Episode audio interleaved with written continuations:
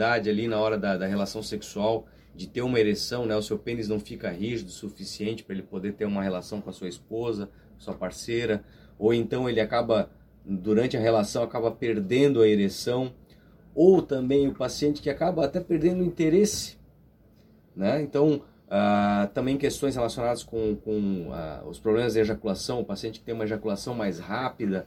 Então, por que, que isso está aumentando? Porque, em muito, né, contribui essa questão dos problemas de ansiedade. Então, os pacientes preocupados e tal. É, eu sempre costumo usar um, um exemplo que é assim: a gente olha para o nosso celular, o celular está ali em cima da mesa, ele está com a tela preta, está desligada. Cada um pode olhar no seu celular em casa agora, a tela está desligada ali, certo? Mas atrás ali está um monte de coisa acontecendo, um monte de programas estão rodando, está um monte de coisa acontecendo. E assim o nosso cérebro também funciona. Então, às vezes a gente está até ali na hora da relação voltado, está com vontade, só que lá no nosso cérebro, inconscientemente, tem um monte de coisa acontecendo, vários pensamentos passando, né? E, e esses, essas questões de insegurança, de ansiedade acabam daí interferindo, elas geram um bloqueio e aí o paciente acaba não tendo, né? O homem acaba tendo uma dificuldade ali na, no seu desempenho sexual, né? Ou então ele vai lá com aquela ansiedade e a ejaculação acontece antes que ele desejasse, antes que a parceira tivesse a sua satisfação. Então isso realmente tem influenciado muito na saúde do homem e é uma demanda bastante grande no consultório que eu observo. E aí, doutor, qual é o primeiro passo? Porque cuidar da saúde do homem é, é algo que a gente precisa valorizar, que a gente precisa se cuidar, mas o homem ele é muito relapso. Né? Ah, o senhor nos falava no ano passado que aos poucos a gente, eh, o cenário vai mudando. Sim. Tem muita gente ainda que deixa para depois, né? E cuidar da saúde também é coisa de homem, sim. Então, qual é o primeiro passo, doutor? Quem está enfrentando essas dificuldades, esses problemas aí, quando é que eu re- reconheço, quando é que eu percebo, quando é que eu devo procurar, quando é, qual é o sinal do organismo, quando é que eu devo procurar o urologista para tratar desses problemas é, citados aí? Acredito que, assim, uma das, a gente tem que realmente tentar se observar. Muitas vezes acaba passando batido, né? Ou às vezes até por questões de constrangimento, o homem ele vai deixando a coisa chegar num nível em que daí a parceira começa a reclamar, que começa a trazer realmente problemas no relacionamento. Então a gente tem que se observar, poxa, eu estou tendo alguma dificuldade, né? Eu não estou conseguindo ter um desempenho legal, é, eu estou é, passando ali por uma questão que não acontecia comigo antes, poxa, antes eu tinha uma relação boa com a minha parceira, e agora eu estou tendo dificuldade para ter ereção, eu tenho desejo, mas não estou conseguindo ter ereção. Ou então eu estou me percebendo que assim, passou um mês e eu nem procurei minha parceira, eu não tive interesse por relação sexual. Não é dentro do habitual, né? Então eu acho que quando você começa a perceber isso, tentar olhar para si e daí reconhecer isso, a gente tem que realmente ir atrás da ajuda de um profissional. É, às vezes alguns pacientes chegam para mim, pô doutor, eu não sei nem se eu estou no lugar certo, se é o urologista que eu tenho que procurar. Sim, é o urologista, né, que ele geralmente acaba sendo a referência nessas questões é, sexuais do, do homem, né, e às vezes, é, ou, me, ou melhor, na maioria dos casos, a gente identifica esses fatores mentais, e eu acho importante daí, os homens eles têm uma dificuldade em aceitar isso, que isso possa ser uma coisa relacionada com estresse. Eles falam assim, não doutor, mas eu sou um cara tranquilo, eu não tenho problema com estresse, eu não sou um cara ansioso. Mas daí tu percebe o paciente, ele tá na mesa ali, né? Batendo a mão, tá sacudindo o pé, o pé não para. Ou então a gente começa daí, eu, eu começo a conversar com ele a respeito do trabalho. Ele fala assim, ah doutor, não, o trabalho tá meio puxado, estão me cobrando metas. É, esse mês teve bastante pessoas na empresa que foram desligadas, né? Foram demitidas. Então, poxa, a gente sabe que eu consigo captar isso no paciente, que talvez para ele não está tão aparente, mas que isso é uma coisa muito ele importante. Ele não sabe ainda que a ansiedade já está causando problemas é... Nessa, nesse, nesse nível, né? Que sim, a ansiedade, que esse estresse, eles podem vir a causar esses problemas. Então, a maior parte dos homens ainda tem uma dificuldade em aceitar isso. E aí entra outra, outra situação, né? Uh, quando eu começo a conversar com, quanto a isso, a gente vai lá, avalia o paciente, faz o exame físico, uh, acabo sempre solicitando exames, porque a gente tem que descartar, né, realmente outras causas, né, é, questões de déficit hormonal novamente, né, isso também pode estar relacionado, problemas de diabetes, colesterol alto, então uma série de situações de saúde que podem contribuir para isso, mas aí a gente descarta e vê essa questão emocional e eu dou um tratamento para o paciente para ajudar a melhorar, mas qual que é a causa? A gente precisa encaminhar esse paciente para um terapeuta, para um psicólogo, eventualmente para um psiquiatra, né, para ele ir na, naquilo que está realmente causando o problema e resolver. Porque é muito fácil muitas vezes a gente buscar ajuda num medicamento, né, mas esse medicamento ele não vai resolver o problema, ele vai tampar o, o sol com a peneira, vai resolver naquele momento, mas o problema ali, né, a origem da, da questão tem que ser também olhada com atenção. Então muitas vezes eu recomendo os pacientes procurarem um terapeuta e ainda tem uma certa resistência nesse, quando eu oriento sobre isso. Muito bem. Doutor, a, a questão emocional é a principal causa da disfunção erétil? Olha, hoje a gente observa que muitos, quanto mais jovem o paciente, maior a probabilidade de ter algum fator emocional e ansiedade envolvidos. Então sim, hoje eu percebo que no, no consultório a maior parte dos pacientes que me procuram eu identifico questões emocionais, estresse e ansiedade envolvidos com isso. E só para a gente deixar bem claro, né, o que, que se entende por causas emocionais? Doutor, o senhor falou aí da ansiedade, do estresse, né? Mas qual é a relação do emocional com a ereção do pênis? Né? Qual ah, é a perfeito. ligação? Ótima pergunta.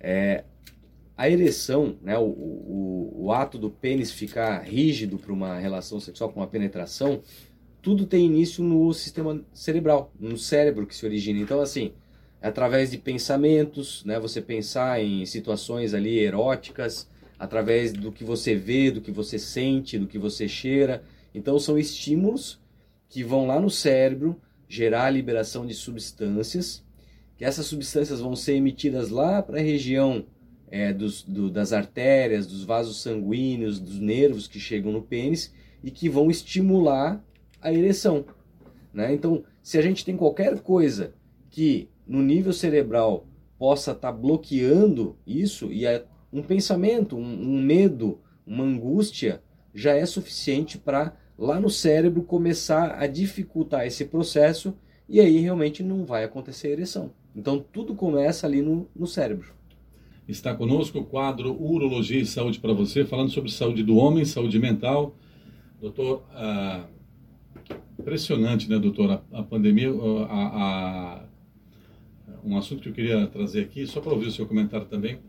O Brasil é um país que tem tudo para dar certo, né, que tem potencial enorme de produção agrícola, a gente tem indústrias sensacionais aí. Bastante recursos, né? Então... Recursos naturais, Sim. enfim. Mas a gente também é o país das fraudes, né? A gente frauda o sistema do I N S S, né, com as aposentadorias falsas, a gente... As pessoas que tentam aposentadoria por invalidez, de maneira indevida, usando da má fé. A gente tem inúmeros casos aí, é, o golpe do bilhete premiado, fraudamos o sistema o tempo inteiro, é o gato net, é o roubo da luz, né? É... Começa, começa em várias ações pequenas, né? Isso. E isso se estende até a parte governamental. Então a gente tem inúmeros casos, né, de, de fraudes. Teve agora no ano passado... Quando o governo lançou o auxílio emergencial, olha quanta gente recebeu, inde, recebeu e outros que tentaram receber indevidamente o auxílio emergencial, mulheres de políticos, políticos, enfim, muita gente tentando receber, colocar a mão em seiscentos reais, dinheiro que era para ser destinado exclusivamente a pessoas que estão sem renda, pessoas em dificuldade, e os oportunistas aparecem. E agora eles estão de volta, é impressionante. É, mal começou a vacina contra a Covid, doutor. E nós já temos denúncias de o Ministério Público já está investigando casos de fura-filas. Pessoas que não são do grupo prioritário.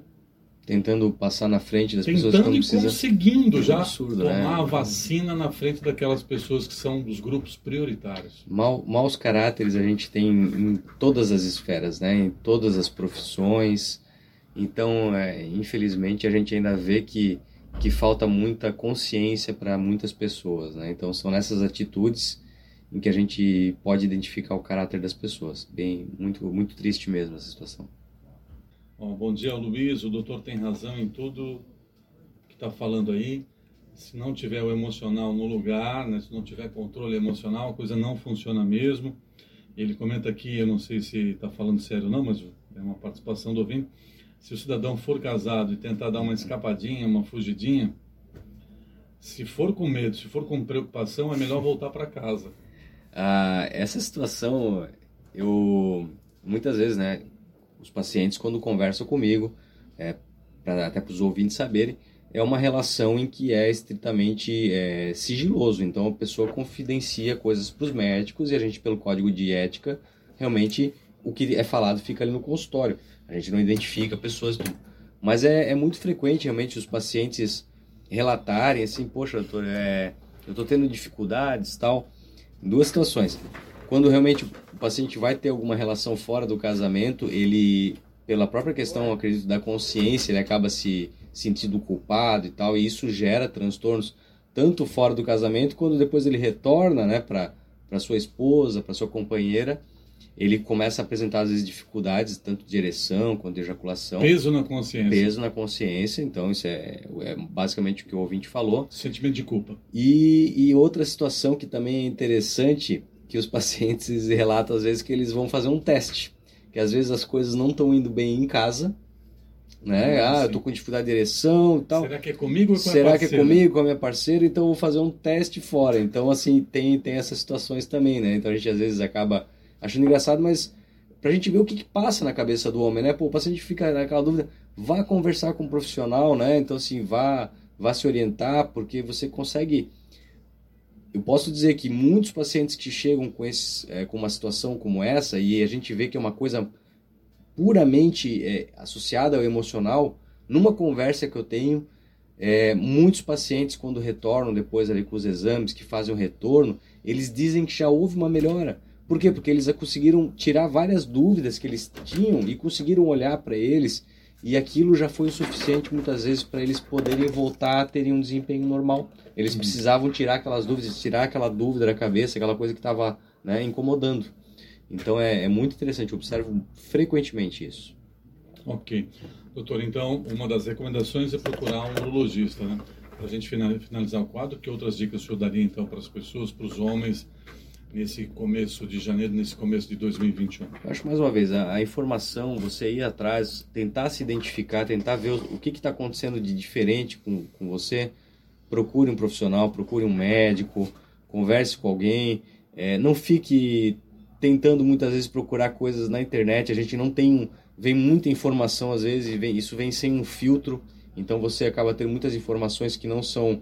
É, não vão lhe ajudar, que podem, inclusive, lhe prejudicar. Outra situação importante, uh, também falando em relação ao Janeiro Branco, a gente tem que lembrar que muitos homens, né, principalmente homens depois dos sessenta anos, que às vezes estão apresentando sintomas depressivos, alterações de humor, eles também precisam passar por uma avaliação hormonal, né? A gente já tinha conversado sobre a andropausa no programa anterior, uhum. Então a gente tem que lembrar que uh, os déficits hormonais, déficit de testosterona, muitas vezes também pode levar a um quadro que parece uma depressão. E você vai lá ver, o paciente está com a testosterona lá no pé de tão baixa, e, e você trabalhando, identificando que possa realmente ser essa causa, o paciente tem uma melhora muito importante. Então, lembrar que também nos quadros depressivos, a gente tem que lembrar para a questão hormonal tem que ser avaliada em conjunto. doutor Felipe Barbetta, um grande abraço e até a próxima semana, doutor. Até a próxima semana. Obrigado a todos.